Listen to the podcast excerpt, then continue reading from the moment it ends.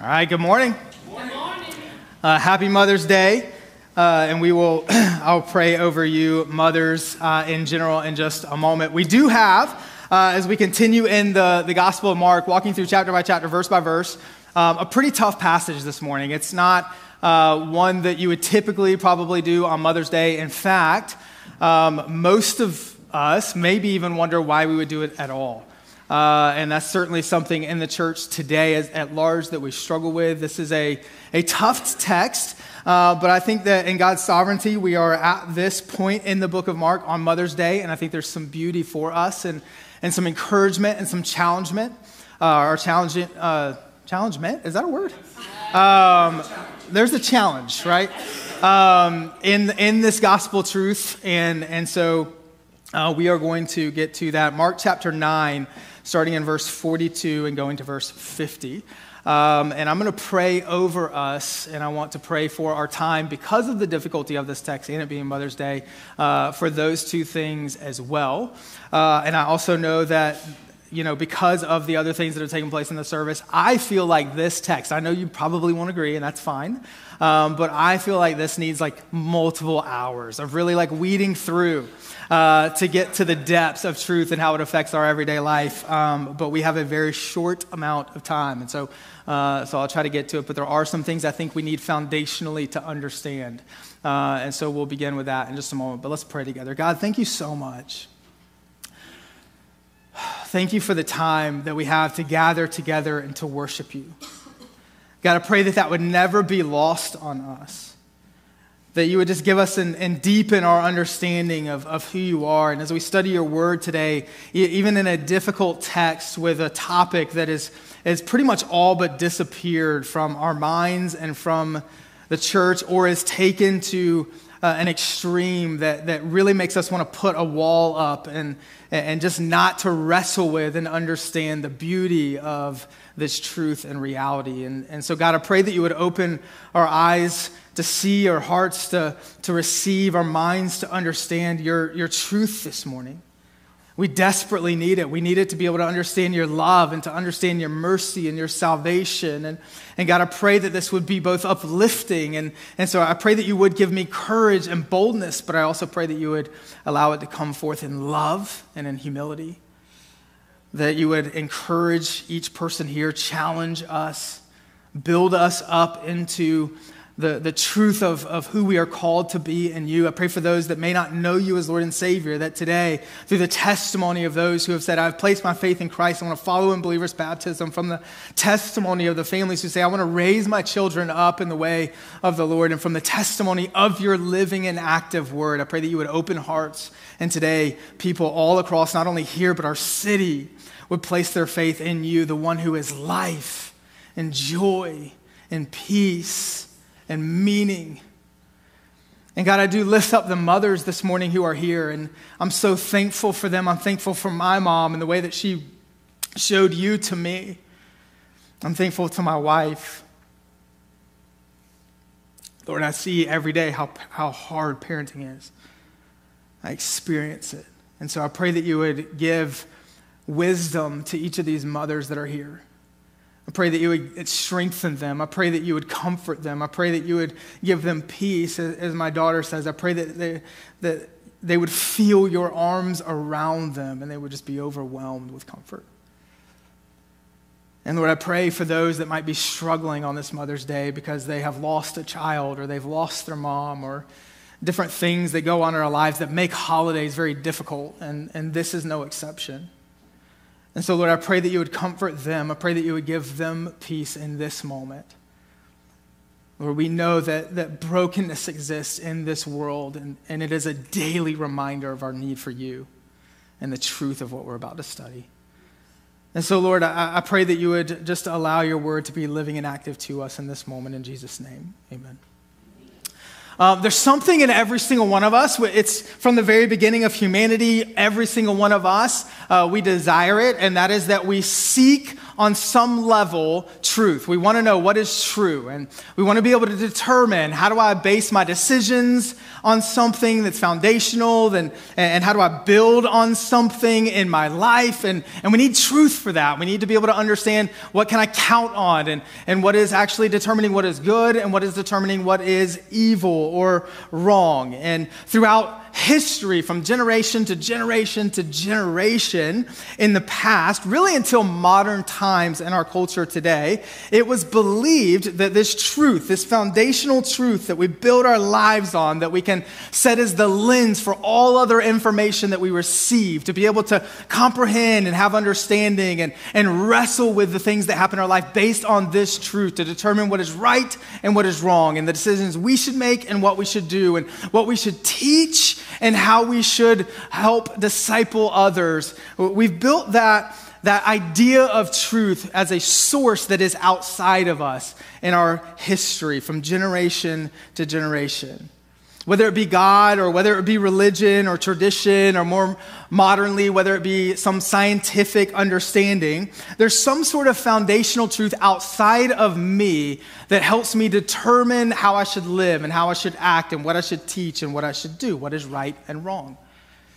But now we've seen a shift in our current culture, in our current society. In a recent study by the Cultural Research Center at Arizona Christian University uh, revealed, and, and this probably won't shock you very much, the second part of what I'm going to say is what really shocked me. This, this was more confirming, um, but this is what they found. fifty-eight percent of Americans no longer believe in objective truth. Uh, that's almost sixty percent of people who would believe that truth does not come from an external source, leaving us today really to just be, define truth and foundation for life, and, and, and what we teach and what we proclaim and, and how we view right and wrong as just what we feel. It's, it's got to come from within. It's got to be something that I'm passionate about, I desire, uh, I perceive with my circumstances the way that they are, that this is what is right for me. And your opinion is no more important than mine, and my opinion is no more important than yours. Um, everybody's opinion is the, really the only way that we can find truth. And there is no kind of, we, we hear this kind of phrase, there is no absolute truth, which is a self-defeating term, but I understand why we use it. We feel like we have to determine truth ourselves. Truth is found from within. And this leads, just as a side note, this leads us, by the way, to the demise, really, of civilization. Civilization, community, everything that we really want. If we investigate it, it, it, it needs structure. It needs measured morality. It needs authority for us to know how to even love each other. Um, and what that means, and, and what we're actually striving towards when we use the term justice or injustice, or, or peace and community and, and love, certainly. And, and so when we don't have these things, we begin to see um, structure of civilization itself begin to crumble. And we don't have time to dig into that this morning, except to say we need some sort of outside truth to build life on, to build community on. Every desire that we have, this is actually needed. But here's the thing that got me about this study, and, and it might surprise you a little bit as well. Maybe it doesn't. Um, but in the same study, they found that evangelicals, and evangelical, the simplest way that I can kind of define that is that evangelicals are Christians who claim to take the Bible seriously. Christians who claim to take the Bible seriously. forty-six percent of evangelicals, or Christians who claim to take the Bible seriously, do not believe today in an absolute truth. That is to say, almost half of people who, as Jesus would say in Matthew chapter fifteen, half of those who honor me with their lips are far from me in their hearts. We're, we're confused about what the gospel is and what truth is, and, and where we should set that foundational reality to build life and to see everything else through the lens of, to determine what is right and, and wrong, and what is good and moral, and what is evil. And, and we find ourselves, even in the church, kind of with this half-heartedness, and the, the, the Bible describes it as being lukewarm. And it's one of our greatest challenges that we'll see in this text is, is really taking this time on this Mother's Day to investigate our own hearts and to be honest with ourselves. Because our joy today and our eternity forever depends upon it. But there's this lukewarmness that just kind of encapsulates the church in our culture today. It's one foot in and one foot out. I believe with my confession of faith, but it doesn't actually transform my life. It, it doesn't affect the way that I live and the decisions that I make. And, and really, Christianity today is looking more and more like non-Christianity, just with going to maybe church ever so often on a Sunday.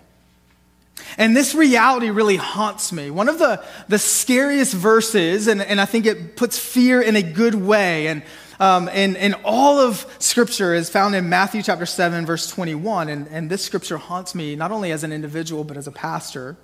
Jesus says, "Not everyone who says to me, 'Lord, Lord,' will enter the kingdom of heaven, but the one who does the will of my Father who is in heaven." The one who believes the gospel truth, who, who understands not only that we have sinned against God and rebelled against him, that we were created to have community with God and, and to see everything through his truth and his light and to give glory to him in everything. And in so doing, we were free and we had joy and we had community and we had our identity that we were created to have and community that we were created to feel loved in, completely known and yet completely loved, understood. We were not confused about what we were supposed to do or what would bring joy or what would give life or what would be thrilling for us.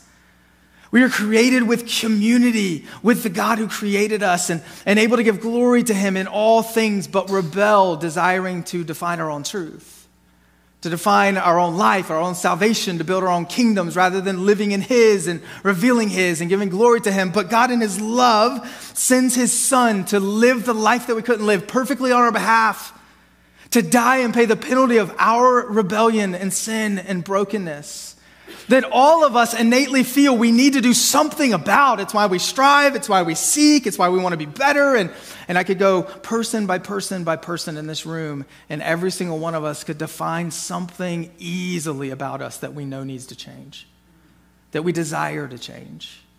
It's because of our ultimately our rebellion against God, but Jesus lived perfectly for us to take our place by dying on the cross and rising from the grave to defeat sin and death, everything that's defeating us, everything that's holding us down, everything that's keeping us from community with God. Jesus restores in his death and resurrection so that we can place our faith in him and his work alone, and by his grace be saved and be transformed and have new life. This is what baptism represents, that when we go under the water, we're dying to self. And we come out of the water, it's rising in Christ, new life in him, through the power of his spirit and his truth and his word, to walk in his freedom in obedience to him. See, we think so often that obedience to anything actually puts shackles around us. It's the opposite of liberty and freedom. And freedom is to be able to do whatever we want, whenever we want, and define what is true. But actually what we find is that enslaves us. It enslaves us to needing things in the world, using people in relationships, needing everything. It defines our life as being seekers of what we do not have. And this is how we find ourselves in rebellion to God. I'm constantly seeking. I'm constantly pursuing. I'm constantly trying to achieve. I'm constantly looking for what would add to me to help me become what I long to become and help fix what I know needs to be fixed. We're seekers in life, never able to experience satisfaction and fullness because we always need more. And whatever we get, we have to fear and have anxiety about losing. But when we place our faith in Christ, we have everything that we were created to have in him through his work by his grace. And in that reality, we are able then to begin to live in the way that we were created to live. And this is freedom. To live as we were created to, it changes our passions and our desires and everything that we long for. We can begin to have understanding. And, and yeah, I know it's struggle, it's hard, and there's ups and downs, but we can pursue freedom, liberty, and life in community with God. And this is what Jesus says defines the believer, not just one who says, yeah, Jesus, I need him, and he died for me, but one who is actually laying his life down, her life down, and finding new life in Christ, transformed from the inside out by his grace to live and walk in the way that he has created us to live and walk, to be not seekers, but to have everything we were created to have in him, and now live life to reveal with everything that we have and everything that we are and everything that we do with every relationship who we are in him. Because in him we can be satisfied, and I no longer have to fear losing. I don't have to fear not gaining. I don't have to fear anything in all of life, because I was not cre- I was not created to worship creation, which cannot satisfy me, but I was created to worship God, and in him I can begin to understand what creation is for, and I can give him glory with everything that he has created and begin to enjoy it. Begin to experience life in it. This is what salvation is. That's why this verse haunts me. As not only do we live in a world, as we look at this study, that's building kingdoms that will just disappoint and just fall and never lead to joy and never lead to salvation, but we live in a world where the church, the big C church, in many ways is defining the word hypocrisy. And all of us feel that. Can we just be honest for a minute? There's, there's, there's nothing that I get more. If you're living your life out as a follower of Jesus and, and in the identity that he has given you in the world outside of this place, Monday through Saturday, the thing that you will hear most from people when you try to share the truth of Jesus with them, that is the foundational truth for what you can actually build life and freedom on, then the number one th- rejection that I get is not theological. It's not even scientific. It's that I, I have seen the church. I've experienced the people who say to be, they are believers. There's a hypocrisy that takes place that's heartbreaking. And I'm not saying, I'm not stepping on any toes in this place. I love Redemption Hill Church. So many of you, I mean, love Jesus, are on fire for Christ and are living out that identity everywhere that you go. There are other churches in our city that are doing the same. So I'm not putting anybody under the bus. I'm just looking at the facts and saying something's wrong. And it haunts me and it, and it bugs me. And I, I don't want it for my heart. I don't want it for your heart. Because there is a truth, and if we study and seek truth, it will. And we don't have time to get to all of this because I'm already taking too long to say this part. But it will lead you to this. It will lead you to God. It will lead you to the work of Christ. And, and I want desperately, and I want to plead with us to, to open up and hear this word and really ask ourselves some hard questions this morning. Am I living in the identity that Christ has purchased for me and given me by his grace? Am I living as a revealer, or am I living as a seeker? Am I living in the gospel, or am I looking more like the world around me that needs the truth desperately? This is what I want us to struggle with. Because there is a foundational truth that allows us to make, begin making sense of every other bit of knowledge. And we cannot look to our hearts. Jeremiah tells us that our hearts are deceitful above all other things, and we know this. We know that what we desire, even in this moment, is possibly not best for us. And we can look back at things that we have desired with all of our hearts and, and swore, if this doesn't happen, I just can't even live, and I can't have life, and what will I do? And then we can look back and go, I didn't even want the right thing. Our hearts are deceptive, and they need to be, our emotions and our feelings, we need to listen to them. They're telling us something, but they need to be guided by truth to actually find meaning in them. And this is what we find in God's word. Yes, it is true that my opinion is not more important than yours. Your opinion is not more important than mine. But what matters is God's opinion. He is our creator and sustainer, and he is the foundational truth that we long for that begins to make sense of all other things.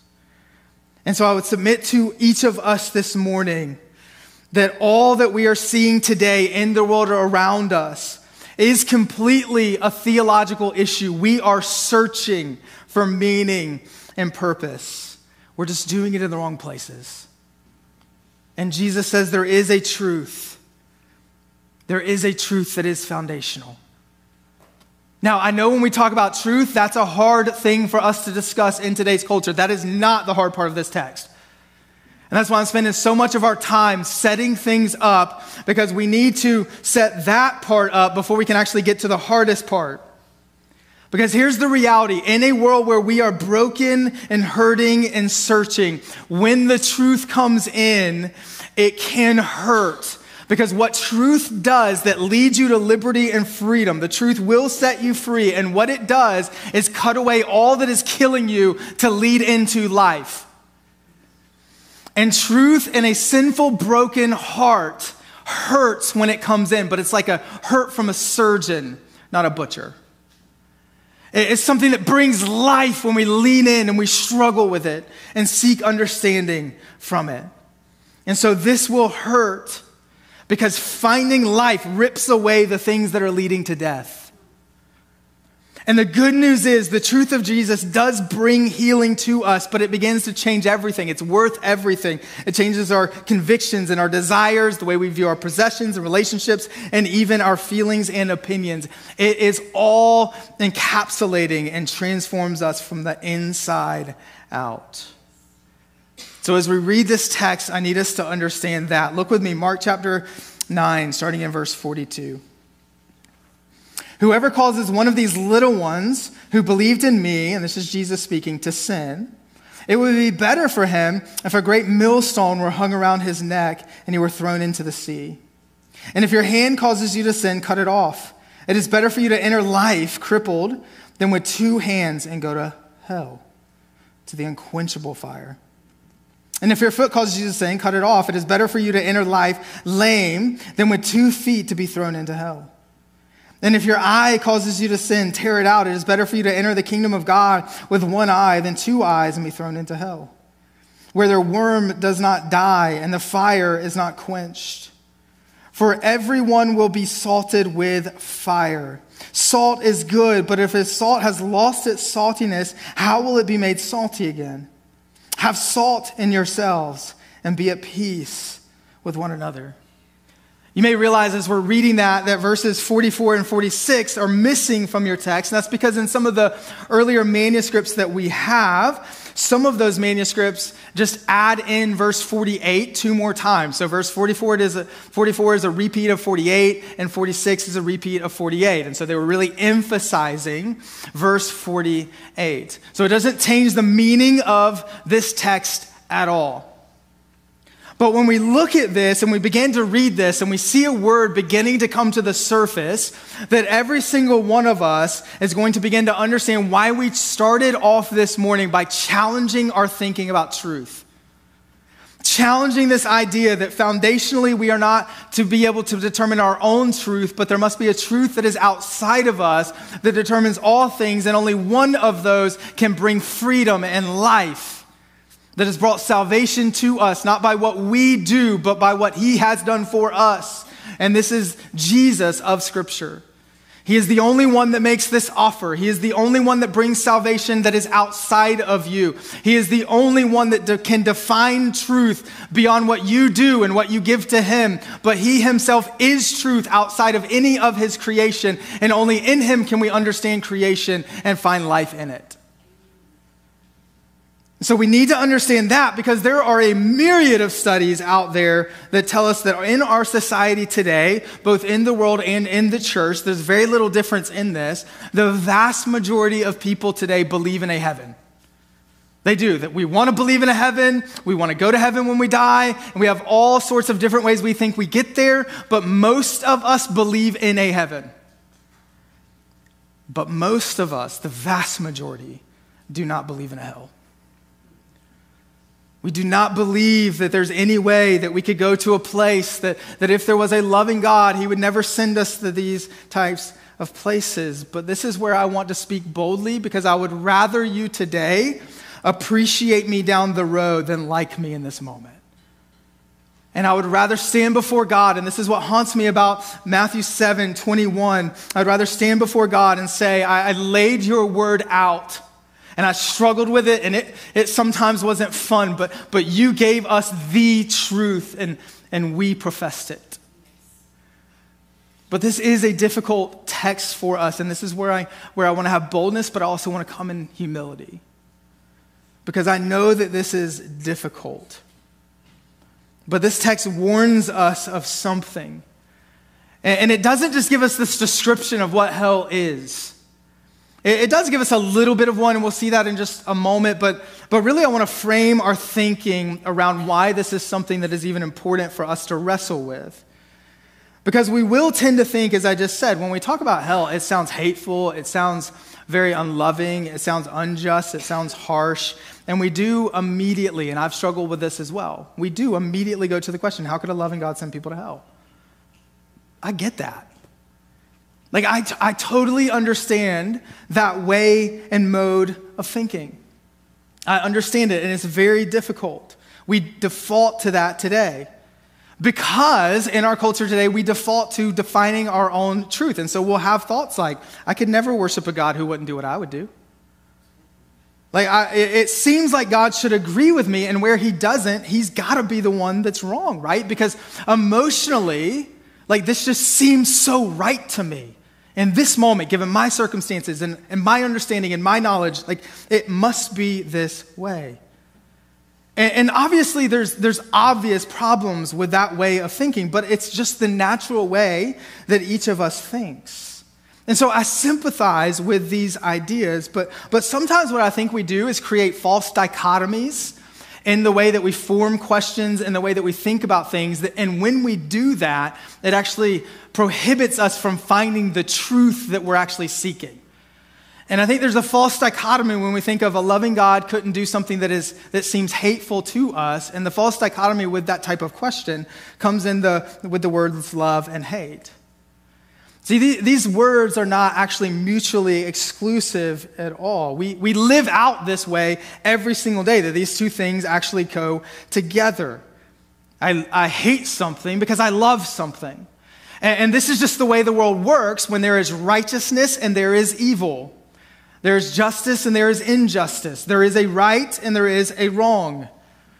And, and so the way that this plays out in my everyday life, just in one example, is that I, I love my wife, Rachel. And if she was diagnosed with cancer or something else that was killing her, taking her life, then I would hate the thing that is taking away what I love.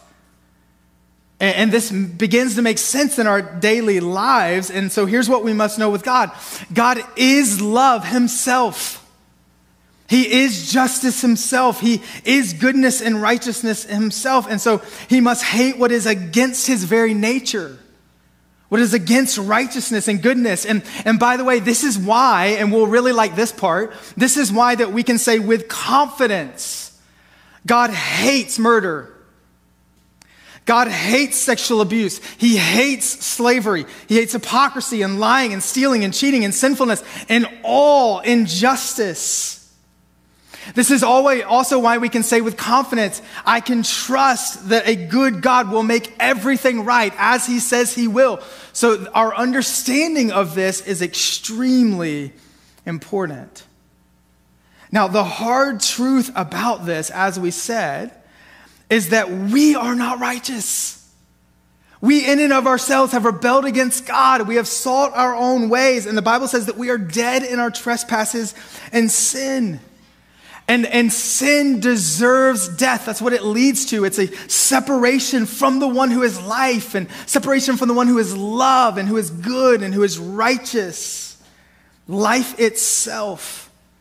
And so each one of us is born into sin by nature, and we choose to sin and rebel against God.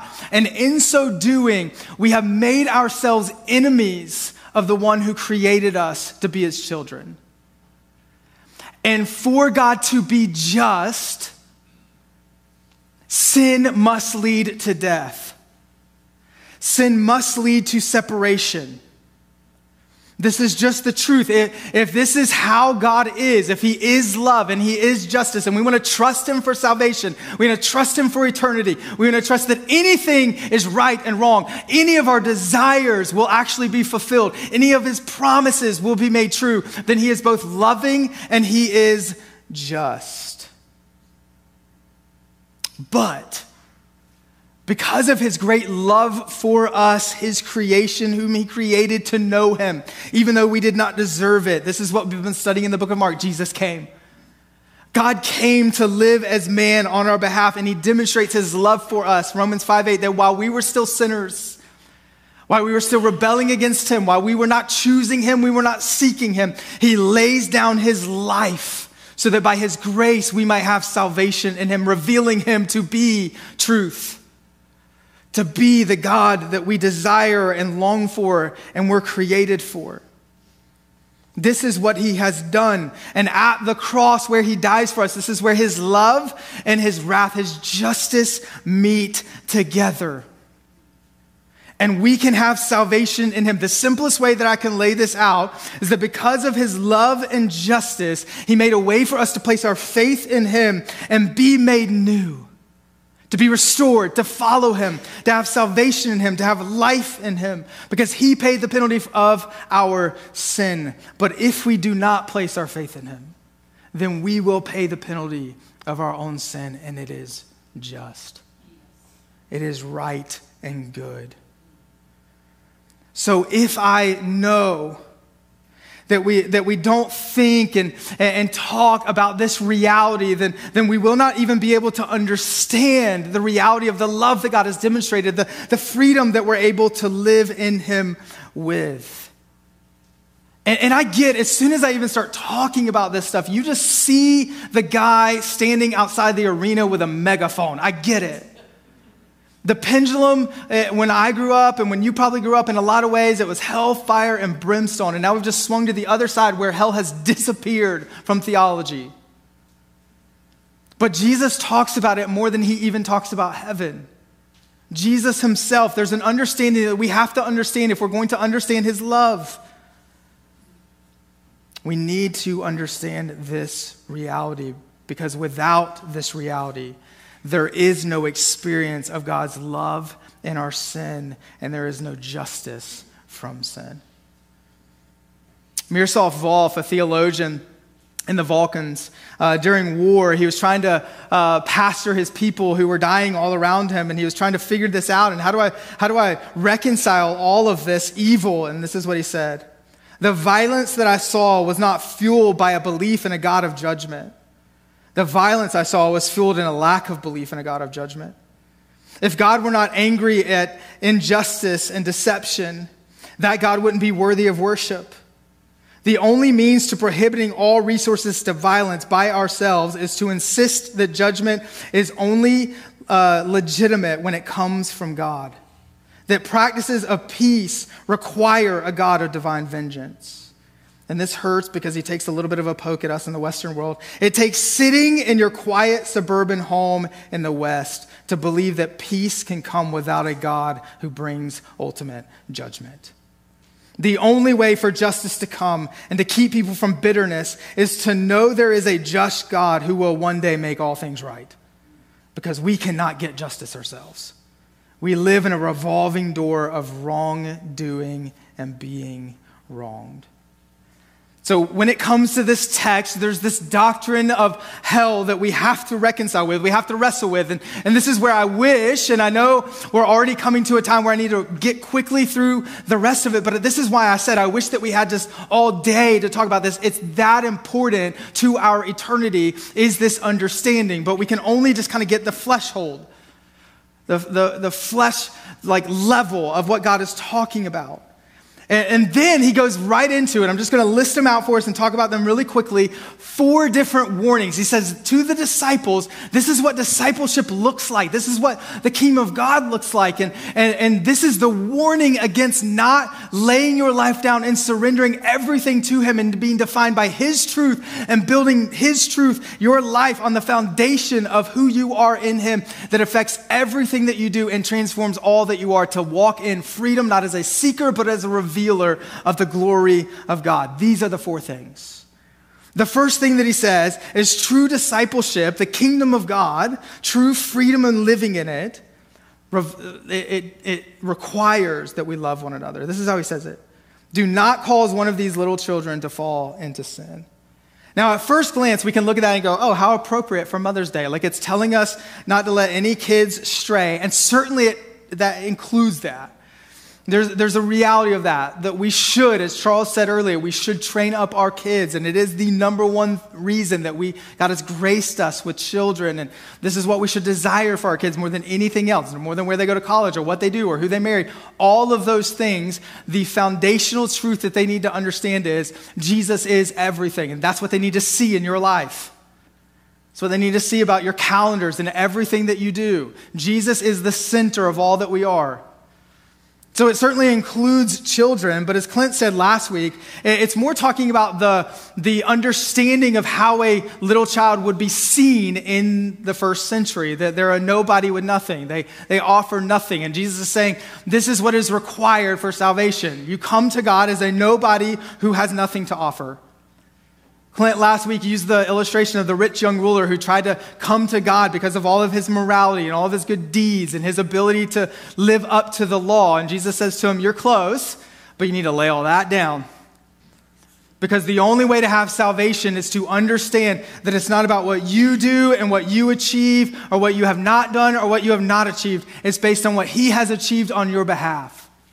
It's by his grace and his grace alone that you have salvation. We are nobodies with nothing to bring who surrender our lives to Jesus and find the life we were created to have in him and him alone, or we are not his followers.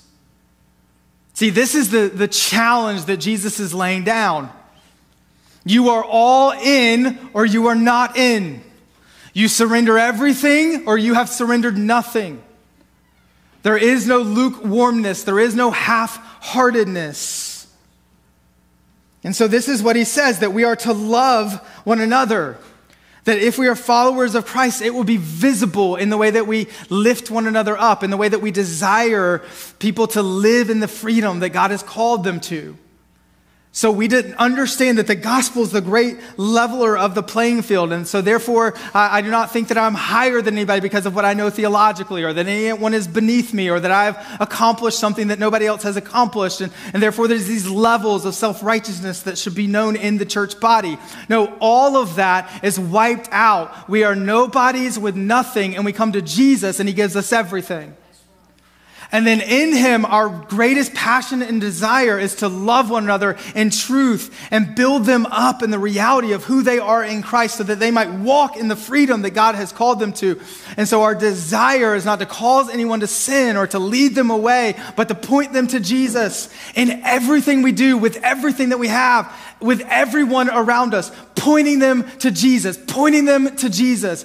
Everything is about revealing the glory of God.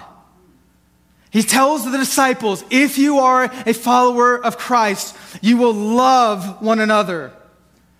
There's this theology of oneness all throughout Scripture. We see it in First Corinthians six seventeen, Galatians two twenty. If we had more time, I would read them to you. John thirteen thirty-five, John chapter seventeen, which we talk about constantly here at Redemption Hill Church. That we are one with God by placing our faith in him. He makes us one with him. He gives us the power of the Spirit, and then he calls us his bride. He calls us his body. He, he sends us on mission together. In John seventeen, he says, the world will know you by your love for one another. And they will know that I am the Messiah by the way that you love each other. This is what he calls us to, a genuine love. A love that's patient and kind and, and, and doesn't boast. It's not rude or arrogant or resentful. It doesn't rejoice in wrongdoing, but rejoices in doing what is right. It bears all things, believes all things, hopes all things, endures all things. It never ends. It's all Paul tells us in First Corinthians thirteen love is. Here's what love is. It's not contractual. See, if I know who I am in Christ and I know that he has given me everything that I need to live for his glory in all things, and that I can begin to see the world through the truth that is foundational for my life, and I no longer need creation to make me whole, but I can reveal through creation that I am made whole in Christ, then it begins to allow me to stop using people for what I do not have and calling it love, and begin, allows me to begin to actually love people because of the way that I've been loved by Christ. It transforms and flips upside down the way that we relate to each other. It's not contractual, it's covenantal. I love you based on who I am. This is what Jesus has done for us, not based on what you do for me. And though that I, I understand the struggles there in our walks with God, and that we will have to ask for a whole lot of forgiveness, and we will have to show a whole lot of grace, and we'll have to fight a whole lot of bitterness. But this is what the body of Christ looks like. It loves one another towards the truth of Christ.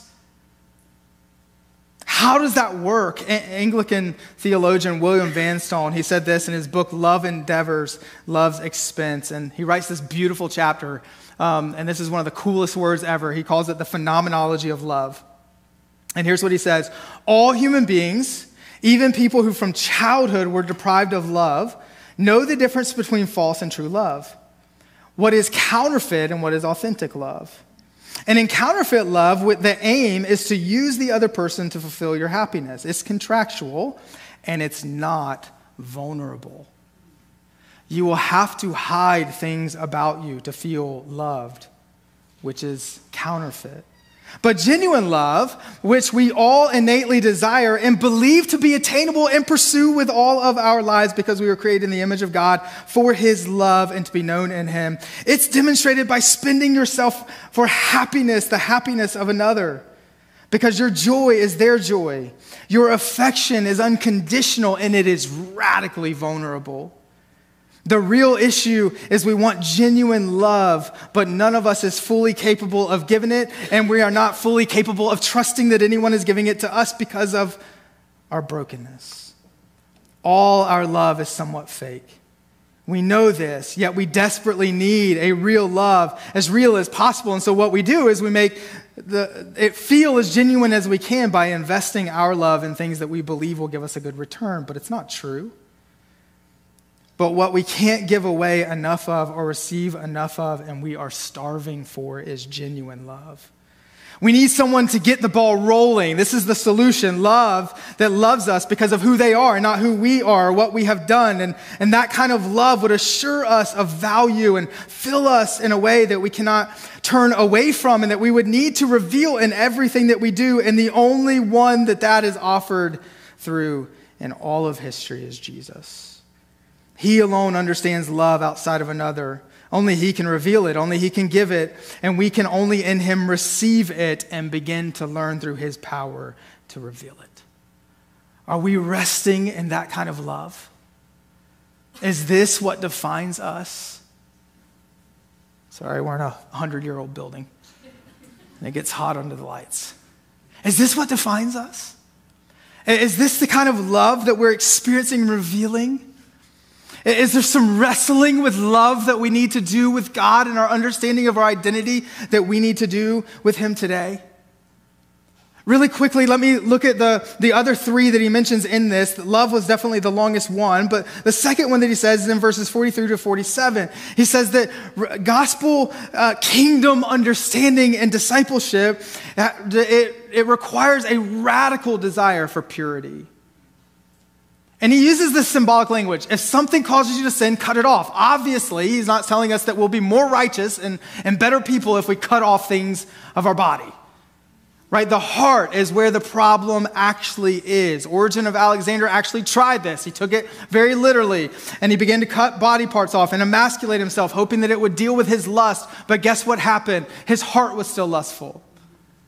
You can do anything you desire to do from the outside in, but who you are determines what you do. And from your heart will determine your identity. And Christ alone transforms the heart.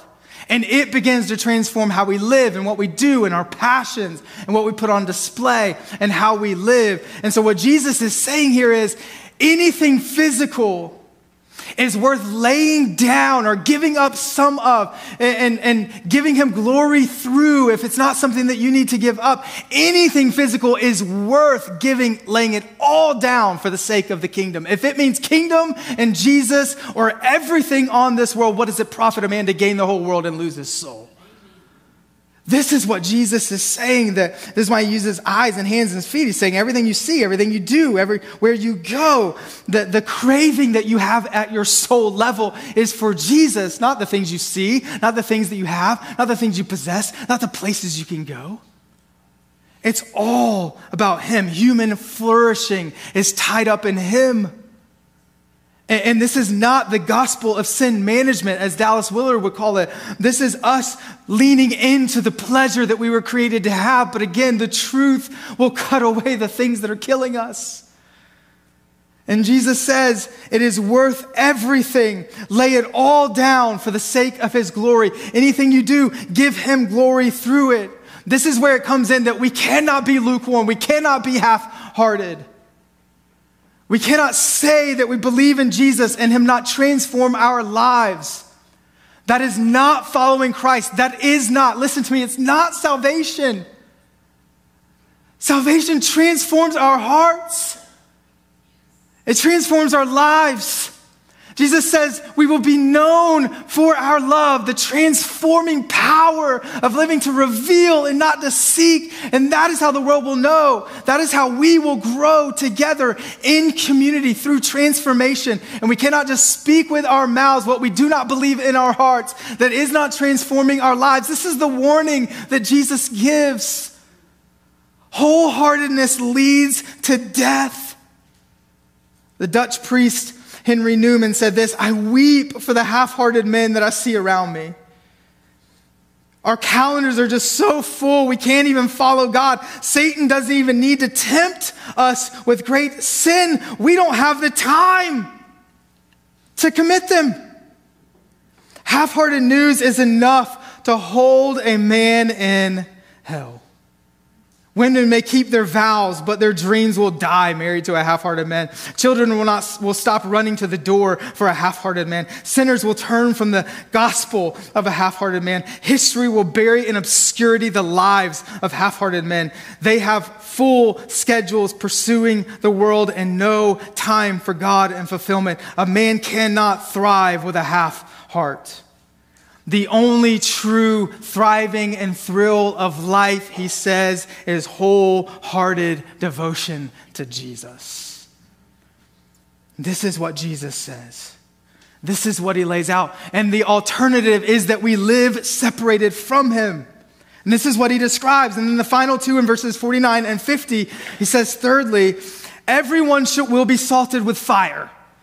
And what he's reverting back to, the disciples would understand in, in Leviticus, we see the different types of offerings. He's describing a grain offering here that you would actually put salt on to preserve it. And it symbolized the preservation of God for his people until Christ comes, which now what Jesus is saying is we are the preservation of his truth until he returns and makes all things new. The follower of me, the disciple who knows me, they will lay their life down to reveal truth, to be the salt of the earth. Deny yourself and pick up your cross and follow me. Or what Paul says, I beseech you therefore, brothers, to present your bodies as a living sacrifice. This is what Jesus is saying to the disciples, that we are to be salt in the earth, that we are to spur people on to love and good deeds and to know Jesus, that we are to perform justice as only his kingdom can perform justice, because we alone stand on the truth that is foundational above all other things. And this is a difficulty for me, and, and I'll, I'll, I'll wrap up with saying this, but, but some people that I'm around, listen to me, that are very wealthy, they cause me or lead me to desire to be more generous, but others I've been around that are very wealthy, I leave them and all I want is more wealth. There are some that, that I'm around and they lead me to love people in greater ways and, and to seek Christ in deeper ways. And, and then some just make me want to be proud of what I can accomplish and what I can do. Some lead me into a, desiring a deeper knowledge of God and to read and study, and but then some a deeper knowledge of just fitting into culture. Some show me a value of God's family and community. Some show me that any excuse is good enough to lay anything down that Jesus calls us to. Some lead me to believe that, that I want to be the best and, and sacrifice the most that I possibly can for the glory of God. And, and some would lead me to believe that no sacrifice is worthy, but we should build and seek the life that we long for. And on and on I could go. Where are we as followers of Christ?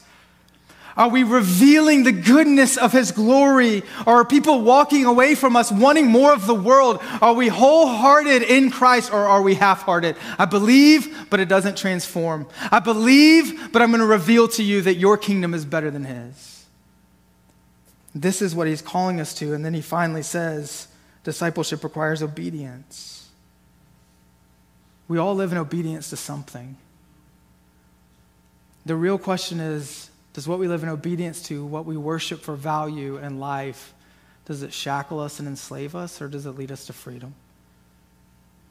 Jesus is the only truth that's outside of ourselves and the things that we do, and he is the only one that sets us free from the shackles of needing things, of anxiety and fear, and allows us to walk in truth. What do you need to lay down today to begin to walk in him and him alone? I want us in the next few minutes as we close our service together in worship to wrestle with this truth. There's one truth that leads to a genuine love, a passionate purity, a radical revealing of the gospel, and a desire to walk in the freedom and obedience to God. Does this describe who we are?